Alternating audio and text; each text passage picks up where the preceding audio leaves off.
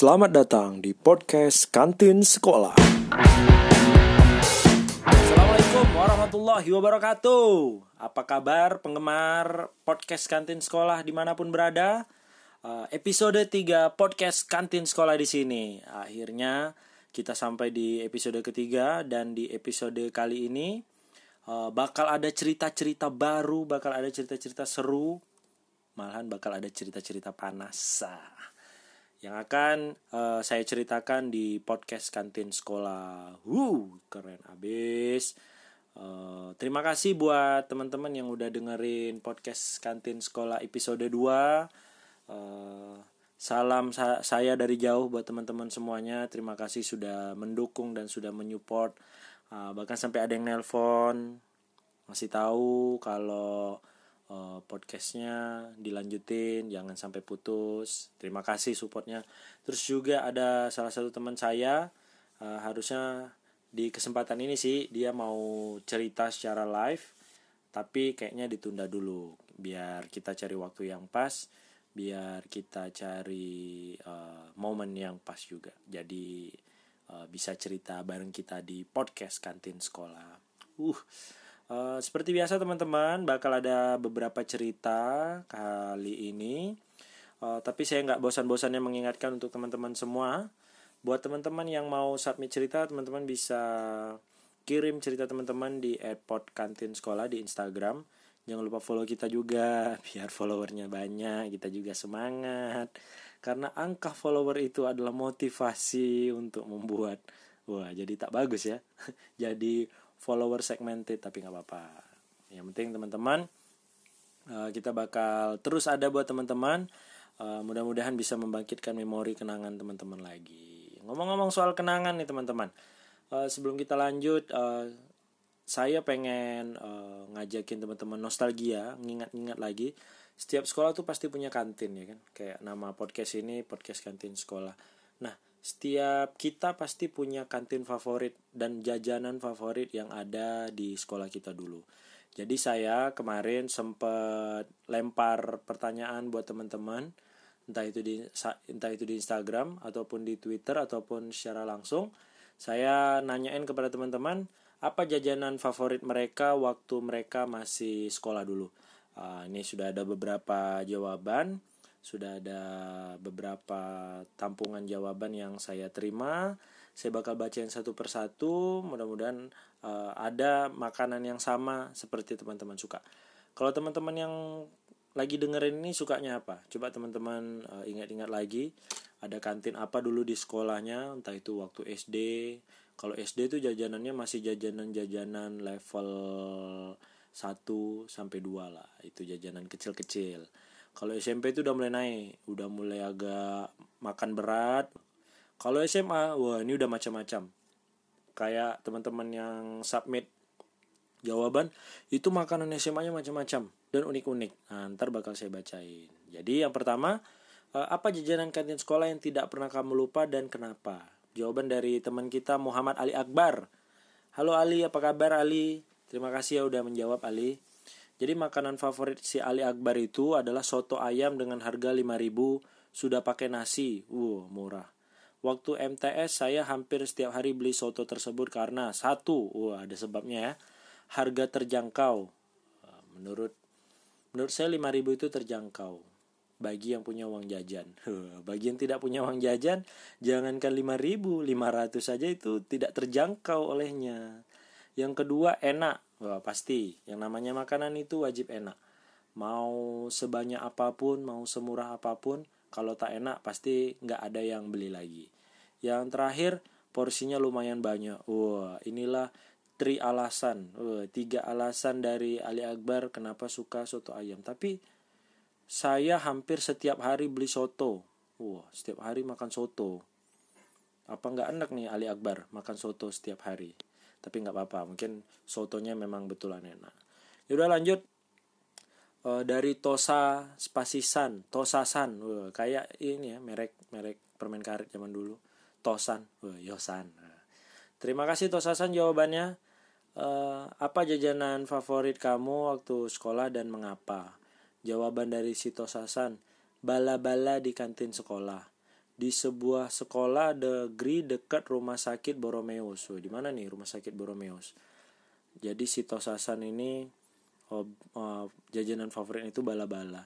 Saya lupa harganya berapa waktu itu. Taruhlah harganya 500. Oh, ini berarti udah baru-baru ini nih kalau udah 500 biji. Soalnya kalau zaman saya nih dulu SD, jajanan itu satu buah kayak bala-bala, bakwan, uh, atau onde-onde itu satu biji 100 rupiah. Nah, coba teman-teman tebak tahun berapakah saya SD? Jajanan masih 100. Taruhlah harganya 500 sebiji, tapi kalau pakai bumbu naik jadi 1000 per biji. Wah, jadi ini bala-balanya polosan, bala-balanya plan. Kalau mau nambah bumbu, nambah 500. Wah, cerdik ibu kantinnya nih. Ini kalau bahasa anak, -anak sekolah dulu cepat nih ajinya ibu kantinnya nih. Dan gorengan itu super duper enak kalau sama sausnya. Oh, jelas ini nih taktik dagang nih. Jadi supaya murah pertama beli gorengannya atau bala-balanya nggak pakai bumbu 4 biji. Oh gitu. Beli dulu nih bala-bala 4 biji yang 500 rupiah. Sudah gitu saya beli cuma satu yang pakai bumbu. Nah tinggal cemplungin saja yang nggak pakai bumbu. Jadi saya cuma bayar 3000 yang seharusnya 5000 dan banyak anak-anak yang makannya darmaji alias dahar luma ngaku hiji. Wah, ini bahasa mana nih? Bahasa Jawa kayaknya nih. Ar alias artinya makan lima ngaku satu. Maaf ya Bi, kelakuan kita zaman dulu. Oh, jadi si Tosasan ini punya ini nih, punya taktik. Kan kalau bala-balanya tuh satu buah 500 tapi nggak pakai bumbu. Kalau pakai bumbu naik jadi 1000. Jadi caranya Pertama dia beli dulu nih yang 4 biji tidak pakai bumbu. Udah gitu dia beli satu lagi yang pakai bumbu. Jadi yang 4 biji tadi karena harganya 1.500 dia cuma bayar 2.000. Ditambah yang pakai bumbu 1.000 jadi dia cuma bayar 3.000. Di mana kalau dia beli 5 biji itu semuanya pakai bumbu harusnya dia bayar 5.000. Jadi dia hemat 2000. Wah, luar biasa ya Tosasan taktiknya. Tapi yang lebih luar biasa lagi nih teman-temannya nih yang Darmaji tadi nih. Dahar luma ngaku hiji. Makan lima ngaku satu. Wah ini mantap. Uh, tapi perlu diingat nih teman-teman. Lima biji yang ngaku satu tadi di dalam perut Anda sekarang sedang tumbuh ulat-ulat neraka. Bibi itu yang jualan hidupnya susah, Anda bikin tambah susah jadi buat teman-teman yang lain jangan kayak gitulah ya kasihan juga. Karena kan ibu kantin itu uh, nyari rezeki juga untuk hidupi keluarga dia. Kalian bayangin aja kalau makan lima ngaku satu artinya empatnya tak dibayar. Kalau ada 100 orang yang kayak gitu artinya 400 gorengan dalam satu hari tidak dibayar. Bayangin. Ini kalau negara udah inflasi besar-besaran nih negaranya untung cuma ibu kantin tapi nggak apa-apa. Mudah-mudahan rezeki ibu kantinnya diganti sama Tuhan karena memberikan memberi makan kepada anak-anak lapar di sekolah kamu. Oke lanjut. Yang berikutnya ini jawaban dari uh, Ani. Dari Instagram @ani. Dia jawabannya makanan favorit waktu jajanan kantin dulu. Yang pertama ubi sambal. Oh ya ada tuh ubi goreng yang disambal terus sambalnya tuh manis. Saya juga paling suka tuh makan itu tuh. Uh, ubinya diletakin di kertas potongan kertas-kertas terus kertas-kertasnya itu kertas-kertas bekas ujian. Terus dipakai untuk megang ubi sambalnya karena sambalnya takut belepotan jadi pakai kertas itu. Dan kertasnya itu ada bekas-bekas penanya. Kayaknya bekas-bekas pena itu yang bikin ubi sambalnya tambah enak. Terus saya juga suka permen kaki. Oh ini horror pop permen kaki horror pop. Bikin gaya makin ngepop bayangin coba. Masih ingat tagline-nya. Ini yang buat copywriting iklannya ini jago nih. Sampai sekarang saya masih ingat tagline-nya. Oke lanjut lagi. Jawaban berikutnya dari Fajrin van Houten. Oh ini orang Belanda nih kayak Fajrin van Houten. Terima kasih atas pertanyaannya. Sebenarnya banyak sekali tapi yang saya share hanya waktu masih di sekolah di MAN wah tadi MTS sekarang anak MAN karena ingatan masih fresh dan jajanannya sangat komplit. Yang pertama, ada Oreo goreng 1000 dapat dua. Padahal sebenarnya sih pakai Gorio Rio. Gurih gimana gitu. Wow, ini kreatif kantinnya ya teman-teman. Ada Oreo goreng 1000 dapat dua. Seolah-olah Oreo itu kayak belum cukup gitu jadi ada orang beli Oreo kalau di sini dia pakai Goriorio ya Oreo KW Oreo tiruan kayak nggak cukup kayak belum puas gitu melihat Goriorio sehingga harus digoreng lagi. Apa faedahnya menggoreng Oreo? Apa apa saat digoreng terus tiba-tiba keluar ceker gitu dari Oreonya? Kan tidak. Jadi ini mungkin kreativitas ibu kantinnya aja ya untuk meningkatkan harga.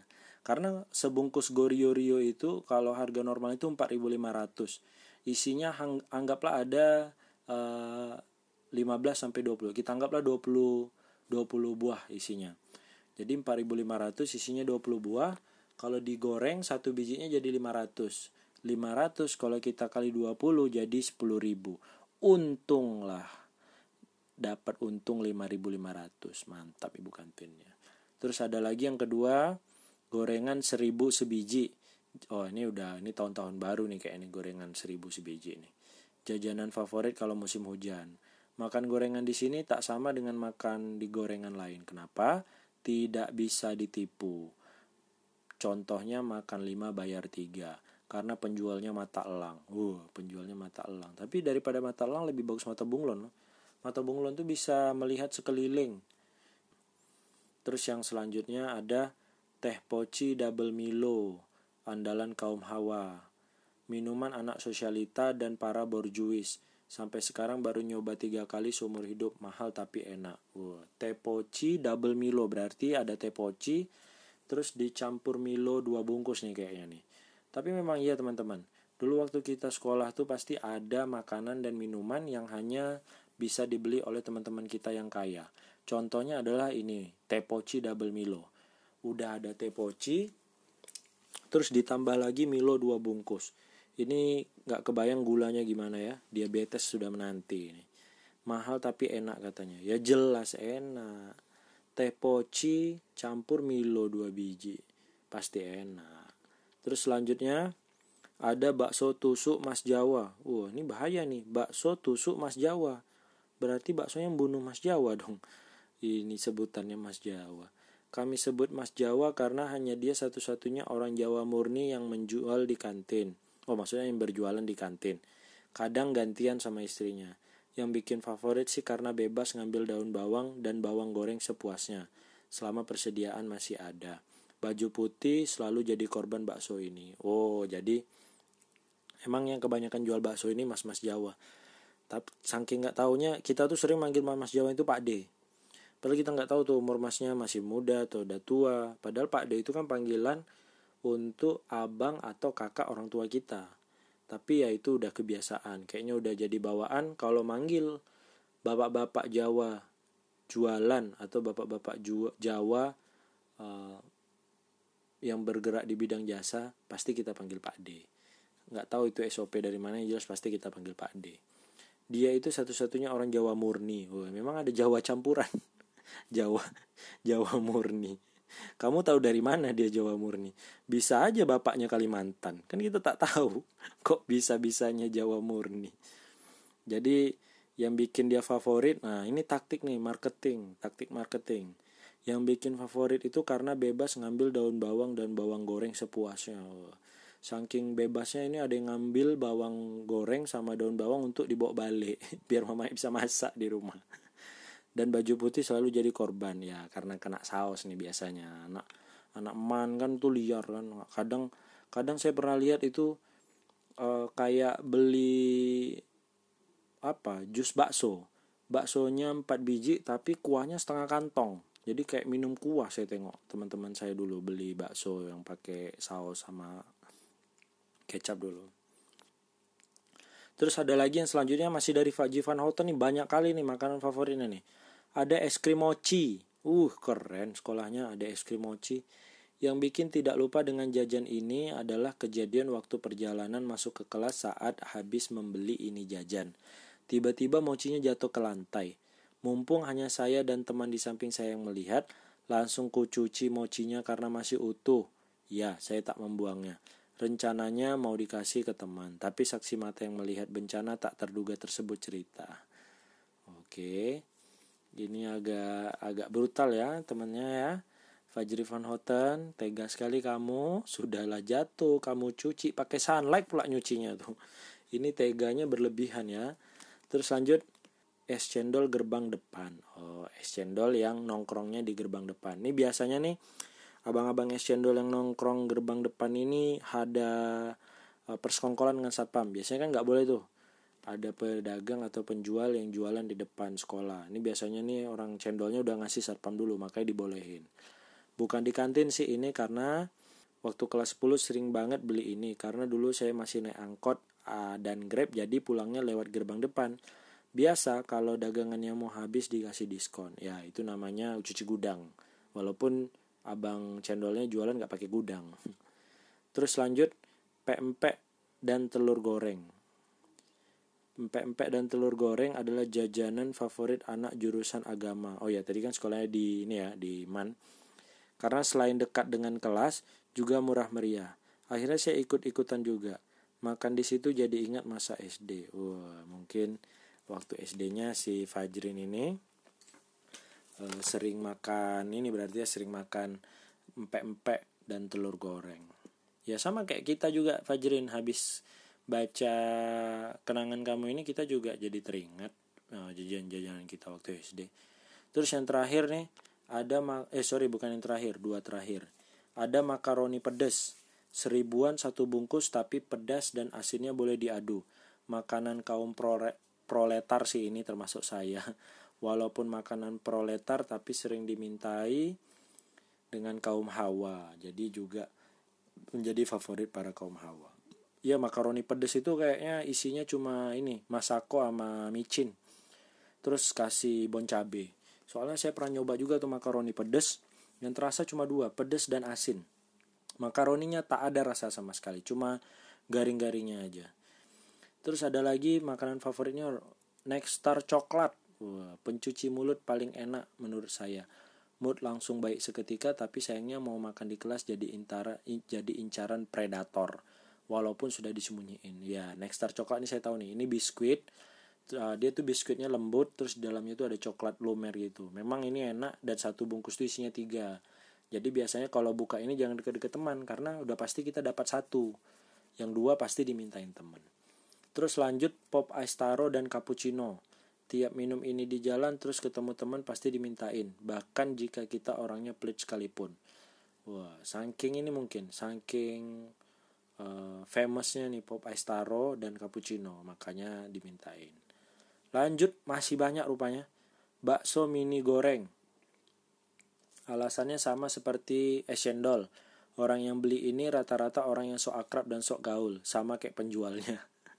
ya penjualnya kan wajar, biar orang tuh betah dan nyaman. Tapi kalau uh, bocah-bocah yang beli emang kadang suka so asik sih sama abang yang jual. Terus ada lagi Cimol Amoy. Nah, ini di gerbang depan juga. Biasa jadi tempat curhat kalau lagi sepi Seru diajak ngobrol. Pernah gara-gara dia saya jadi akrab dengan senior cewek. Ceritanya, wah jadi curhat ini. Ceritanya saya lagi ngobrol dengan dia. Terus tiba-tiba dia nyuruh saya samperin cewek yang bawa motor Scoopy berjarak sekitar 10 meter. Tajem banget insting amoynya. Padahal kami lagi di pinggir jalan yang macet. Eh benar, ternyata cewek tersebut tak lain adalah senior pramuka saya yang lagi minta tolong parkirin motornya karena tadi dia jatuh di persimpangan jalan samping sekolah. Waduh, ini ceritanya jadi ini ya, jadi ngam, jadi berkembang ya. Ya mudah-mudahan uh, cimol amoy, cimol amoy. Berarti ini cimol amoy ini cimol yang dijual sama amoy atau cimol yang putihnya kayak amoy. Ini kurang jelas nih ya. Selanjutnya Gary Salut Crackers dan Sari Roti. Setiap pergi ke kantin pasti ada aja yang beli ini. Lumayan ganjel perut, apalagi kalau lagi mahnya kambuh. Wah, ini penyakit standar uh, anak sekolah. Jadi anak sekolah tuh belum afdol kalau belum kena mah. Biasanya tuh teman-teman di sekolahan dulu kena mah gara-gara paginya nggak sempat sarapan. Terus masuk, keluar mainnya masih lama, istirahatnya masih lama, akhirnya banyak yang kena sakit mah. Terakhir sekian saja dari saya, hanya itu yang paling susah dilupain sih, selebihnya belum bisa membuat sejarah yang bikin terkenang. Gue terima kasih Fajri Van Houten banyak jawaban dari Fajri Van Houten yang mengingatkan kita pada jajan-jajanan sekolah dulu. Kira-kira jajanan kamu ada yang sama nggak dengan jajanan Fajri Van Houten? Kalau ada coba kasih tahu kita. Lanjut, wah terakhir nih dari Indah Sari Sumantri. Apa jajanan kantin sekolah yang tak pernah kamu lupa dan mengapa? Warung Bude. Ingat banget habis upacara murid-murid nggak langsung masuk kelas tapi malah ngantri buat beli jajanan di Bude. Favorit gue tetap mie goreng kecap pakai bumbu kacang ditambah oh pakai bumbu kacang ditambah tempe tepung kuning. Wah. Jadi tadi ada yang favoritnya soto, ada yang favoritnya gorengan. Kalau si Indah Sari ini favoritnya mie goreng kecap pakai bumbu kacang ditambah tempe tepung kuning. Wah, memang sih mie goreng itu enak apalagi mie goreng yang dari Indomie. Kayak saya itu punya favorit uh, Indomie goreng di salah satu kota sini namanya Indomie goreng kulup. Itu nggak nggak pakai bumbu kacang deh Indomie aja gitu terus dikasih sambal saus banyak-banyak jadi favorit juga. Terus kalau si Indah ini ditambah tempe tepung kuning ya. Ini saya tahu nih uh, tempe dibalur sama tepung yang dikasih kunyit dikit jadi tempenya warna tepung eh sorry tepungnya jadi warna kuning Oke, itu aja jajanan favorit dari teman-teman. Sebenarnya masih banyak jawabannya, ada 2 sampai 5 lagi. Cuma kalau mau dibacain kepanjangan, uh, lebih kurang sama. Terima kasih buat teman-teman yang sudah jawab. Uh, nanti kalau ada survei kecil-kecilan lagi nanti kita kabari lagi. Jadi jangan lupa follow di Instagram kita @podcastkantinsekolah. Lanjut. Uh, tadi kan udah udah apa udah nostalgia tentang jajanan kantin sekolah sekarang kita mau bercerita lagi sudah ada beberapa cerita yang masuk terima kasih buat yang udah ngirim cerita langsung aja cerita yang pertama cerita yang pertama ini dikirim oleh teman kita Sulfiana langsung aja kita bacain Halo podcast kantin sekolah, saya mau cerita nih tentang pengalaman saat saya di STM dulu. Langsung aja ya. Beberapa orang mungkin bilang masa-masa SMA adalah yang terindah dan yang terseru. Kebetulan saya dulu sekolah di STM, di mana wanitanya juga memakai celana, tidak memakai rok seperti SMA pada umumnya.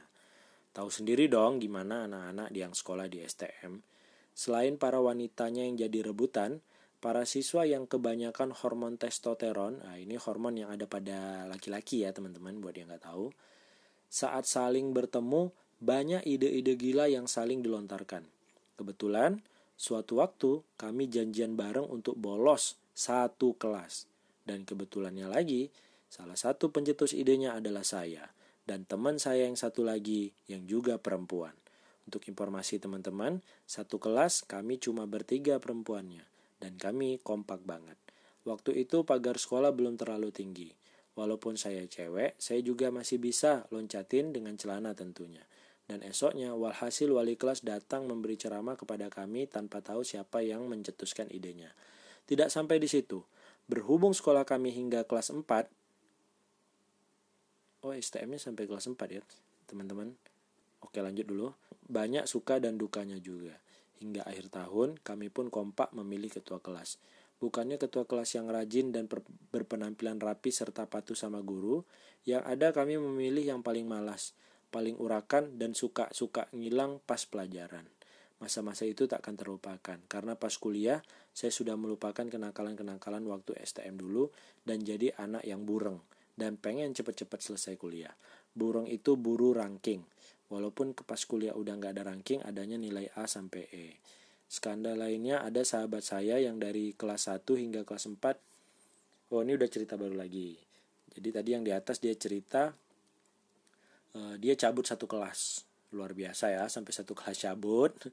Anak STM memang tiada duanya, tapi saya salut.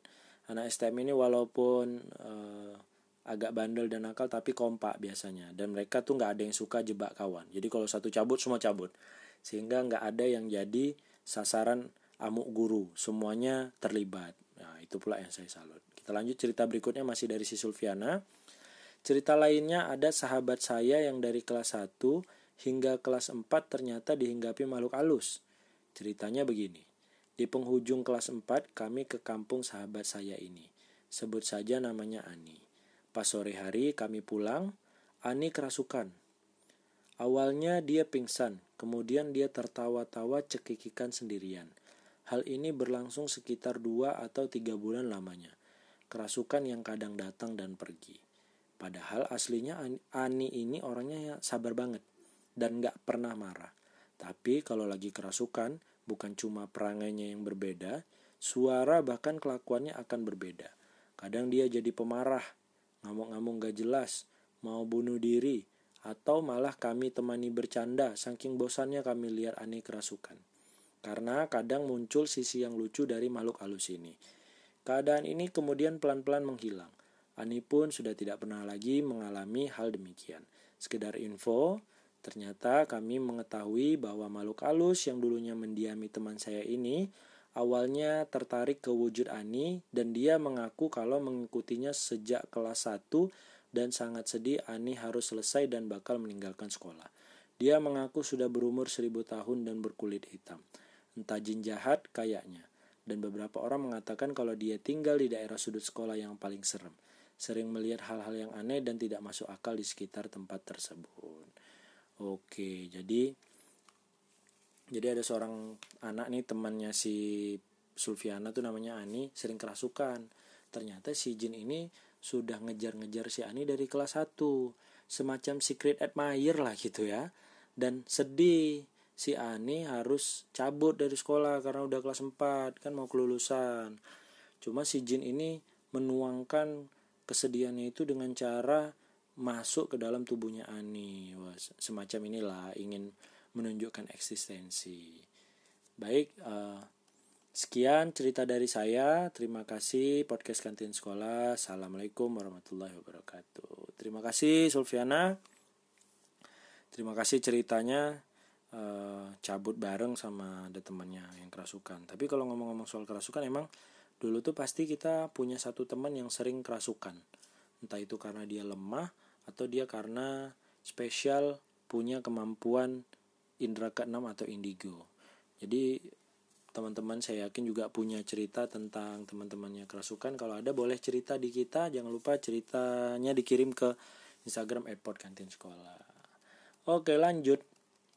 Cerita berikutnya, eke cerita terakhir pada episode 3 kali ini. Apa momen paling mengerikan yang pernah kamu alami di sekolahmu? Judul ceritanya Wine and Rules. Wine itu anggur, rules itu aturan. Itu merupakan kata sandi untuk satu video panas yang salah satu pemerannya adalah teman satu sekolah saya sendiri. Wih, gokil men, gokil. Punya teman pemeran video panas ya. Oke, kita lanjut ceritanya. Video ini kami dapatkan beberapa bulan sebelum ujian nasional kelulusan saat SMA. Kami, ya, bukan hanya saya yang mengkonsumsi video itu, tapi ada beberapa teman satu geng yang juga menontonnya. Seperti kebanyakan siswa remaja pada umumnya, saya, saya dan beberapa teman membentuk satu geng di kelas. Berawal dari kami yang senang terhadap dunia komputer, musik, dan otomotif. Awalnya nakalnya kami terarah ke teknologi yang sedang naik daun kala itu, yaitu teknologi komputer dan ponsel yang masih berbasis Symbian. Kami punya tugas masing-masing. Sebut saja A, dia sebagai produser, karena dia punya dana yang hampir tak terbatas. Si O, programming, karena dia memang cukup lihai terhadap teknologi. Lalu T, editor, setingkat di bawah O, tapi dialah penyusun skenario terbaik. Lanjut ada si RK transportasi. Dia punya mobil. Saat itu tidak banyak anak sekolah yang mengendarai mobil. C dan RD sebagai supporting, wah, pendukung. Biasanya mereka hanya ikut-ikutan tapi lumayan berguna. Saya sendiri sebagai eksekutor karena saya punya banyak koneksi dan secara fisik lebih baik dibanding yang lainnya dan lumayan jago SSI. Buat yang nggak tahu SSI itu apa, SSI itu speak speak iblis. Singkat cerita, kami mendapat video panas tersebut. Agar distribusinya mudah, kami konversi ke format 3GP. Kami berjanji hanya geng kamilah yang mengkonsumsinya. Kalau sampai menyebar, berarti salah satu dari kami pelakunya. Desas-desus video ini menyebar, meskipun tak satu pun di luar geng kami yang punya. Satu sekolah mulai mengarahkan targetnya kepada kami. Mulai dari sesama siswa, guru, ibu kantin, dan yang lainnya. Hingga sebulan sebelum UN, kami masih aman-aman saja, sehingga suatu hari saya dipanggil menghadap guru BK. Saya tahu guru BK ini cerdas. Lulusan psikologi kampus ternama dan jago menangkap micro expression. Hingga hampir tak mungkin kalau saya berbohong. Akhirnya saya menyerah pada pertanyaan pertama hingga saya disuruh untuk menghapus segera file itu sebelum UN berlangsung. Akhirnya UN pun selesai. Kami berharap lulus. Tepat satu minggu sebelum pengumuman kelulusan, T dan C dijemput dari rumahnya oleh polisi. Kelulusan mereka sempat ditangguhkan, tapi polisi tidak bisa membuktikan kebenarannya karena file tersebut tidak ada di ponsel dan komputer, sudah berada di awan. Entah bagaimana caranya mereka berdua dibebaskan esok paginya. Setelah kami lulus dan berpisah melanjutkan pendidikan masing-masing, video itu menyebar hingga jadi pemberitaan nasional. Dan sialnya, saya ternyata pemeran prianya satu kelas dengan saya di kampus. Tapi dia hanya kuliah beberapa bulan. Dia menghilang dari kampus tepat sebelum semua orang menyadari bahwa dialah pemeran pria di video panas tersebut. Terima kasih podcast kantin sekolah. Itulah pengalaman saya yang menarik dan tidak terlupakan. Semoga lain kali saya bisa cerita lagi. Sadis ya teman-temannya si Ferry Lubis uh, mengkoordinir agar bisa menikmati video bokep bersama.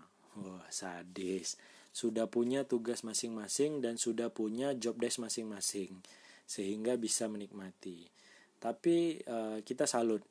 Zaman itu memang e, tidak semudah saat ini. Kalau mau nyari video-video yang kayak gitu tuh harus punya link harus punya koneksi sehingga bisa dapat videonya. Karena waktu itu internet belum sekencang sekarang.